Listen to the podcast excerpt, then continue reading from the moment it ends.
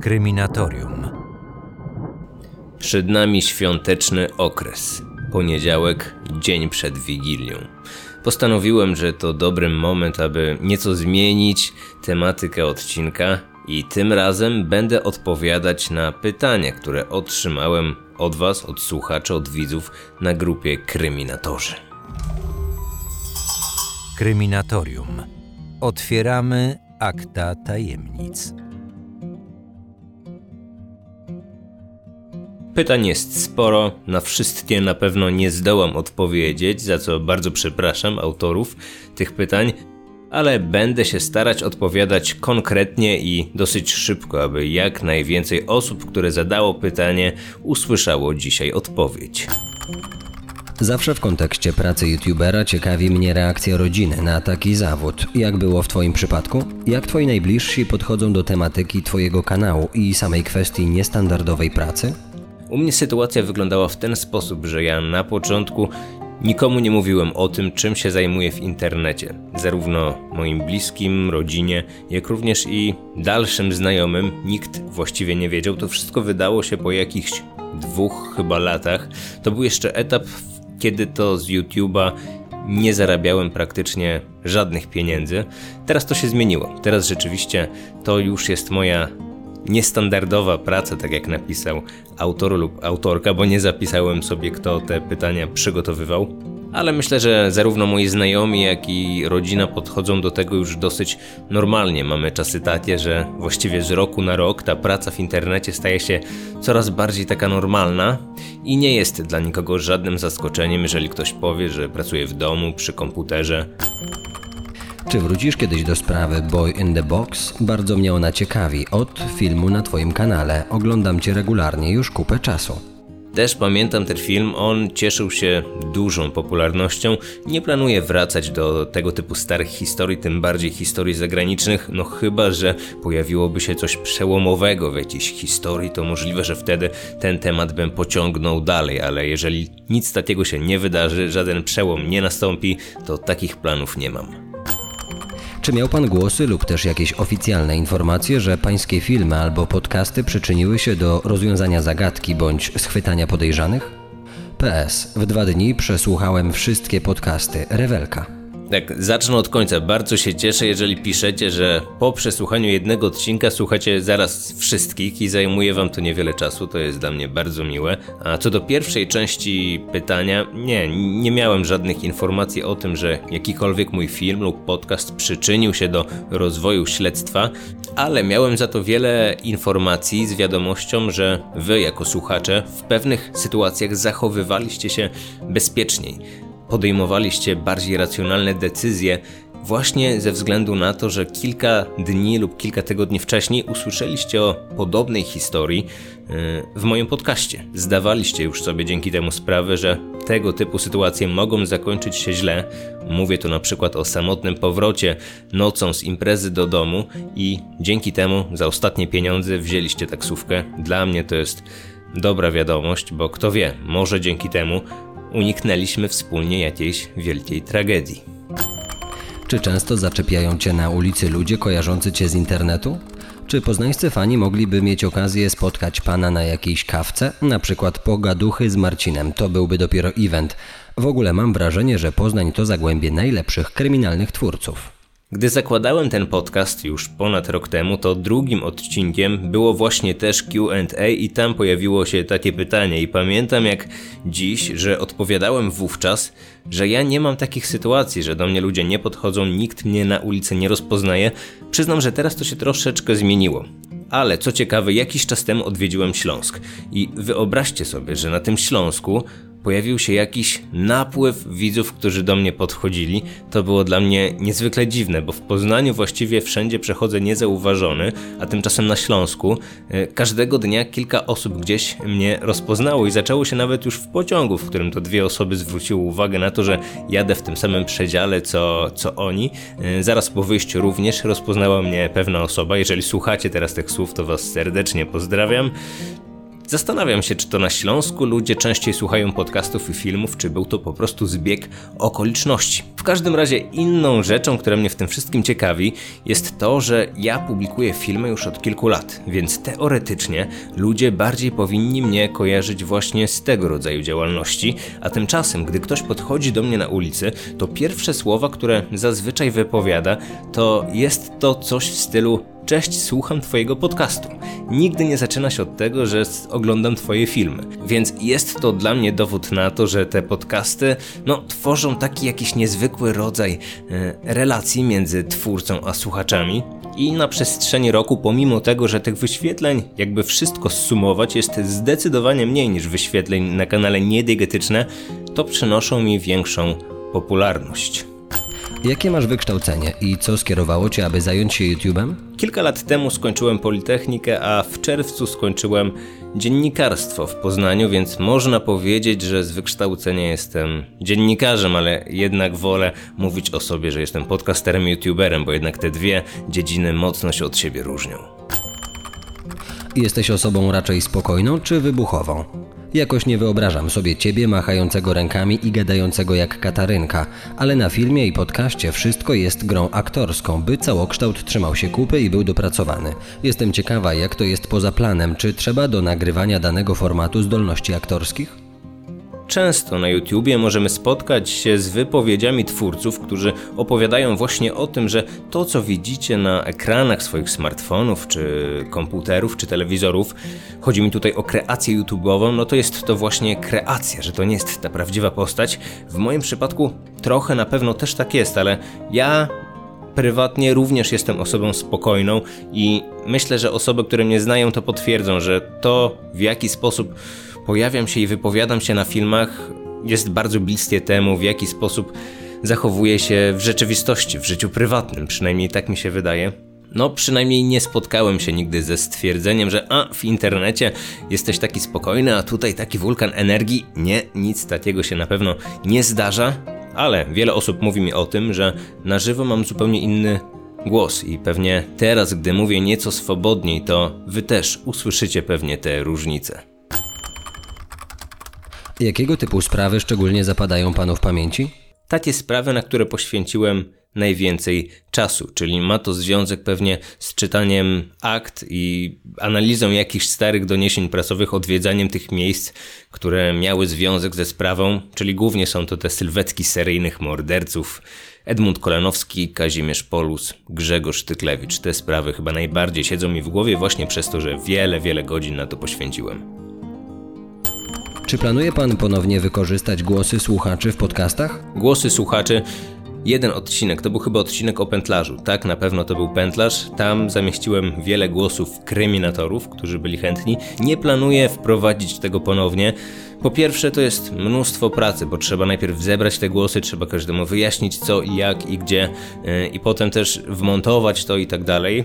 A po drugie, wy jako słuchacze nie dysponujecie zazwyczaj dobrym sprzętem do nagrywania i to słychać, że to jest, ta jakość jest gorsza i no takich rzeczy chciałbym unikać. Chciałbym, aby ten ta, ta poziom, poziom, jakość dźwięku trzymał się na jakimś tam przynajmniej w miarę dobrym poziomie, ale to jest chyba dobry moment, aby tutaj nadać ogłoszenie, bo od jakiegoś czasu szukam ładnego kobiecego głosu, który pojawił się w Kryminatorium na stałe, ale chodzi mi tutaj o osoby, które mają doświadczenie, czyli jakieś dziewczyny, które są aktorkami, które skończyły szkołę aktorską, które pracują w zawodzie lektora i przede wszystkim, które mają szybki i łatwy dostęp do dobrego mikrofonu. Najlepiej mają go u siebie w domu, aby w miarę szybko coś dla mnie nagrać i odesłać.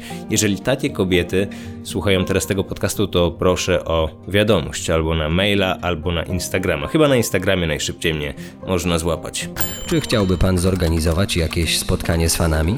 Spotkanie z fanami takich wydarzeń jak na razie nie planuję. Przy promocji D N A polskich zbrodni coś takiego miało miejsce. Nawet wiele osób się pojawiło wówczas na tych naszych wspólnych spotkaniach w Escape Roomie. Może w przypadku jakiejś innej serii gdzieś, jeżeli będę zaangażowany w jakiś projekt, coś takiego znowu się pojawi. Na razie takich planów nie ma.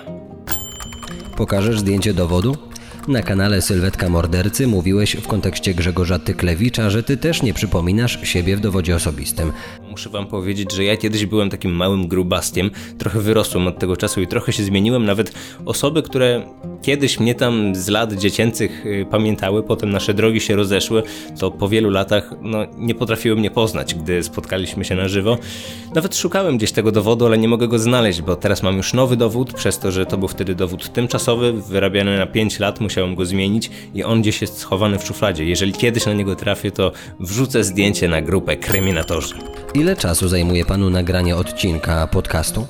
To różnie, bardzo to zależy od sprawy i od tego, w jakim stopniu ktoś gdzieś mi z czymś pomaga. W przypadku podcastów bardzo często otrzymuję teraz takie gotowe teksty, które są... Ktoś zbiera te informacje w całość, potem ja to troszeczkę przerabiam i nagrywam i montuję. Wówczas przygotowanie takiego odcinka łącznie zajmuje mi około cztery do pięciu godzin, łącznie ze wszystkim. W przypadku filmów to zawsze jest dłużej, bo to trzeba ustawić kamerę i tak dalej. W przypadku filmów to zawsze wygląda nieco dłużej, bo no, tam jest i obraz, więc na to trzeba skupić dużą uwagę, ale jeżeli bardzo mi zależy na tym, aby odcinek powstał szybko, to jestem w stanie zrobić wszystko od startu do zakończenia w okresie, myślę, trzech do czterech dni, takich pełnego wymiaru godzin. Ale to w takich, no, ekspresowych przypadkach, jeżeli coś muszę szybko opublikować. W przeciwnym razie wolę sobie wszystko robić powoli, w swoim tempie, yy, przez kilka lub kilkanaście dni, albo tak jak w przypadku Grzegorza Tyklewicza to trwało nawet kilka miesięcy. Co sprawia ci największą przyjemność w całym procesie zdobywania materiałów i nagrywania potem filmików czy podcastów? Wydaje mi się, że czytanie akt takich spraw jak Grzegorza Tyklewicza musi być bardzo ekscytujące, ale czy po wielu godzinach czytania dalej takie jest? Tak, no rzeczywiście ten kontakt z tymi starymi aktami dla mnie jest najbardziej ekscytujący. I to jest część tego wszystkiego, czym się zajmuję, która sprawia mi najwięcej satysfakcji. Czy po kilku godzinach nadal jest ekscytujące? Dla mnie jak najbardziej. Marcinie, jakie masz zainteresowania poza sprawami kryminalnymi? Lubię piłkę nożną, ale nie jestem jakimś wielkim fanem, po prostu sprawdzam sobie co jakiś czas wyniki i oglądam wiele kanałów piłkarskich, między innymi mojego znajomego z Poznania, który mieszka właściwie dwie ulice ode mnie, Konrada Szymańskiego, i od jakiegoś czasu kupiłem sobie playa i pykam czasami w fifkę, więc to są moje jakieś główne inne zainteresowania. Poza tym interesuję się polską kinematografią. Lubię chodzić do kina, szczególnie na polskie produkcje, nawet jeżeli nie są najlepsze, to i tak lubię tego typu filmy oglądać. Czy udało ci się dojść do momentu, w którym możesz wyżyć z YouTube i innych projektów, czy masz zwykłą pracę jak reszta śmiertelników? Obecnie moja sytuacja wygląda w ten sposób, że utrzymuję się tylko z tego, co robię w internecie. I bardzo się z tego cieszę, bo przyznam, że kiedyś, kilka lat temu, to nie było nawet w sferze moich marzeń, a udało się to osiągnąć. Mam nadzieję, że ten stan będzie trwać jak najdłużej i będę mógł robić to, co lubię i w ten sposób zarabiać na życie. To jest bardzo dobra opcja. Czy myślisz o wydaniu książki? Ostatnio jest wielki wysyp książek youtuberów. Właściwie każdy z tych znanych teraz ma już na swoim koncie jakąś książkę. Oczywiście ja też również o tym myślę, ale na pewno jeszcze przez kilka miesięcy nic się nie pojawi, bo jednak wolałbym, aby ta książka była czymś takim zupełnie innym, nietypowym, szczególnym, aby was to zaskoczyło i zainteresowało jak najbardziej jest to tylko możliwe. Czy po debiucie w telewizji chciałbyś iść właśnie w tę stronę, oprócz YouTube'a i podcastów? Może myślałeś o innych programach w telewizji, w których chciałbyś się zobaczyć? Na pewno, jeżeli pojawią się kiedyś pomysły, projekty, propozycje związane z prowadzeniem programów w telewizji, to na pewno wezmę to pod uwagę. Dla mnie to było ogromne doświadczenie i bardzo cieszę się, że miałem okazję tam wystąpić. Ale przyznam, że ja jednak najlepiej czuję się w internecie, a zdaję sobie sprawę, że regularne prowadzenie programu w radiu czy w telewizji łączyłoby się z tym, że ja nie miałbym czasu na to, aby regularnie robić swoje rzeczy w internecie, a nie chciałbym tego porzucać. Jak na razie to sprawia mi na tyle satysfakcji, tak bardzo mnie to wszystko jara, tak lubię to robić, że nie widzę potrzeby, aby z tego rezygnować. Jeżeli w przyszłości ten temat mnie trochę znudzi i będę potrzebować jakichś nowych bodźców, to może porzucę albo odstawię na jakiś czas YouTube'a i te działalności internetową i wejdę w świat tych tradycyjnych mediów, jeżeli taka okazja się pojawi. Na razie jednak nie ciągnie mnie do tego jakoś specjalnie. Ty jesteś bardziej ostrożny przez to, że poznajesz coraz więcej spraw o brutalnych morderstwach, pobiciach, gwałtach? Miewasz przez nie jakieś lęki? Lęków nie mam, żadnych lęków, żadnych koszmarów. Czy jestem ostrożny? Jak najbardziej tak. Wydaje mi się, że to, że się obcuje na co dzień z takimi sytuacjami, że ma się wiedzę dotyczącą tego, jak wiele zła spotyka nas gdzieś dookoła, to to również podnosi świadomość i dzięki temu myślę, że moje zachowania są często bardziej racjonalne od osób, które tego typu tematami się nie zajmują. Dlaczego kanał Niediegetyczny zszedł na nieco dalszy plan? Podcasty są super i w modzie, ale to na film czekam najbardziej, a nie oszukujmy się, teraz publikowane są rzadko. To prawda, odkąd zacząłem angażować się w podcast już ponad rok temu, no to ten kanał nie idzie dosyć regularnie. Po pierwsze, no to zajmuje też sporo czasu, żeby ten podcast rozkręcić, więc musiałem z czegoś zrezygnować, a druga kwestia jest też taka, że w pewnym momencie ten kanał trochę zaczął mi się nudzić, potrzebowałem czegoś nowego, ale muszę wam zdradzić, że teraz chyba zatęskniłem za tym kanałem, za tą formą filmową przedstawiania historii i mam w planach, już mam w przyszłorocznych celach, że chciałbym, aby tych filmów pojawiało się więcej. Myślę, że uda się to zrealizować, tym bardziej, że przygotowałem sobie w moim pokoju nowe studio do nagrań. Jeżeli pamiętacie te pierwsze odcinki, w których się pojawiałem, to na moim tle było wiele zdjęć związanych ze sprawami, o których wcześniej opowiadałem. Teraz zrobiłem sobie pokój w bardzo podobnym klimacie. Właśnie teraz patrzę na tę na tę moją obklejoną ścianę i bardzo się cieszę, że znowu mogę sobie mieszkać i tworzyć właśnie w takich warunkach. Wy chyba już widzieliście ten film, nie wiem jeszcze jak nałoży się publikacja tych filmów yy, z tym Q and A, które opublikuję, ale na pewno w grudniu taki film z tego mojego nowego pokoju obklejonego strasznymi zdjęciami się pojawi, więc jeżeli mam już tego typu miejsce, nie muszę nigdzie wychodzić, mam łatwy dostęp do miejsca, z którego mogę nagrywać i moim zdaniem wygląda to całkiem fajnie, to chcę też to wykorzystać w ten sposób, żeby filmy pojawiały się częściej. Marcinie, co oglądasz w jesienno-zimowe wieczory? Mam Netflixa, mam H B O Go, yy, mam jakieś playery, iPlay, mam wszędzie tam wykupione abonamenty, a powiem wam, że właściwie nawet praktycznie w ogóle z tego nie korzystam. Na Netflixie włączę może raz na coś na miesiąc. Ostatnio oglądałem Irlandczyka i wcześniej jeszcze jakiś e, Iwana Groźnego, o. A pozostałe kryminalne często dokumenty, w które chcę się wciągnąć, to często wygląda to w ten sposób, że włączam i, i nie dokańczam tych programów, zaczynam coś innego. Na pewno teraz czekam na Watachę, to będę oglądać. Chciałbym obejrzeć też Żmijowisko, bo na razie oglądałem tylko pierwszy odcinek odkodowany i chciałbym częściej chodzić również do kina na polskie filmy. Ostatnio się przeprowadziłem, dzięki temu teraz mieszkam bardzo blisko kina i chciałbym to też wykorzystać i częściej chodzić i oglądać jakieś polskie filmy, bo wcześniej był to zawsze problem, bo jednak taka wycieczka do kina zajmowała pół dnia, bo mieszkałem daleko, teraz mieszkam trochę bliżej, więc, więc mam znacznie łatwiej. Jeżeli już mam coś oglądać, to często włączam sobie jakieś zaległe reportaże dziewięć dziewięć siedem. Często nie oglądam w telewizji, tylko właśnie poprzez e, internet, jaki ktokolwiek widział, ktokolwiek wie. Uwaga, interwencja, superwizjery z tego typu tematami. Jeżeli tam coś się pojawia z tej mojej tematyki, związanej z zaginięciami, ze zbrodniami i tak dalej, to chcę być z tym na bieżąco i staram się to mniej więcej ogarniać. No i wiadomo, nie ma już czasu potem na inne seriale.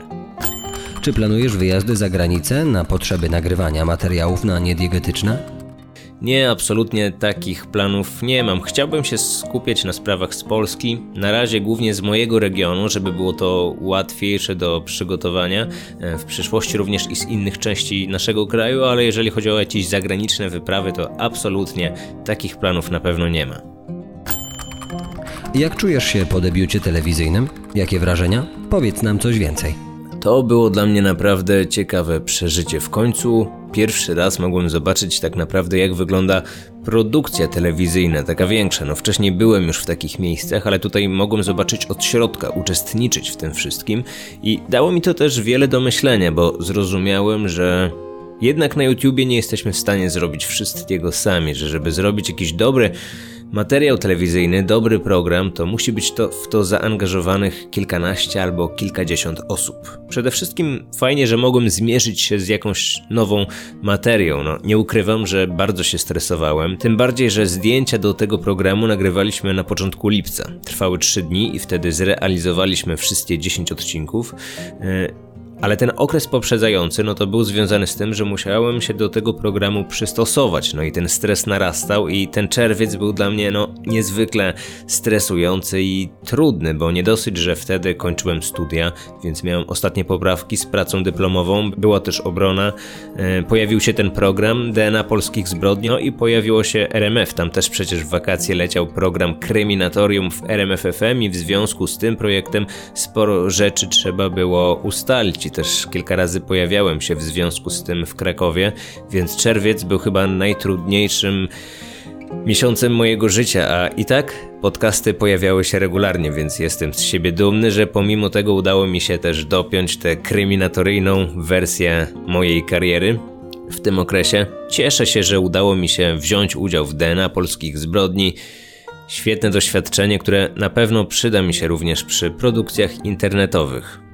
A i jeszcze jako ciekawostka, bo w związku z tym, że te programy R M F F M i D N A polskich zbrodni są no znacznie bardziej zasięgowe niż, niż YouTube, jeżeli chodzi o promocję tego typu treści. E, reklamy między innymi pojawiały się w Polsacie tego programu telewizyjnego z C B S Reality, to odezwało się do mnie kilku starych znajomych, którzy nie widzieli mnie już od kilku lat, między innymi z gimnazjum i ze studiów z Koszalina, ponieważ usłyszeli mój głos, moje nazwisko w radiu lub w telewizji. I to dało mi też do myślenia, jak wielki zasięg ma telewizja i radio, takie ogólnopolskie, w porównaniu do YouTube'a, bo nam może się wydawać, że te statystyki pod niektórymi filmami milionowe u niektórych twórców są ogromne, ale jednak telewizja i radio dociera do zupełnie innych osób, takich często przypadkowych. No i miałem też dowód w moim przypadku, jak to wyglądało. Czy będą kolejne odcinki D N A polskich zbrodni? Nie wiem, przyznam, że ja byłem umówiony ze stacją na jeden sezon tego programu, na dziesięć odcinków, czy pojawi się drugi sezon, nie mam takiej wiedzy. Pewnie na to składa się wiele czynników, z, oczywiście oglądalność tego programu, jak również jakieś inne plany i strategie, jakie ma cała firma na nasz teren Polski, na nadchodzący rok. Byłoby fajnie, sam chętnie obejrzałbym drugi sezon, myślę, że część z Was również, ale na razie nie ma żadnego oficjalnego potwierdzenia, że będzie jakakolwiek kontynuacja. Na liczniku widzę już ponad dwadzieścia minut, więc myślę, że jest to dobry moment, aby zakończyć.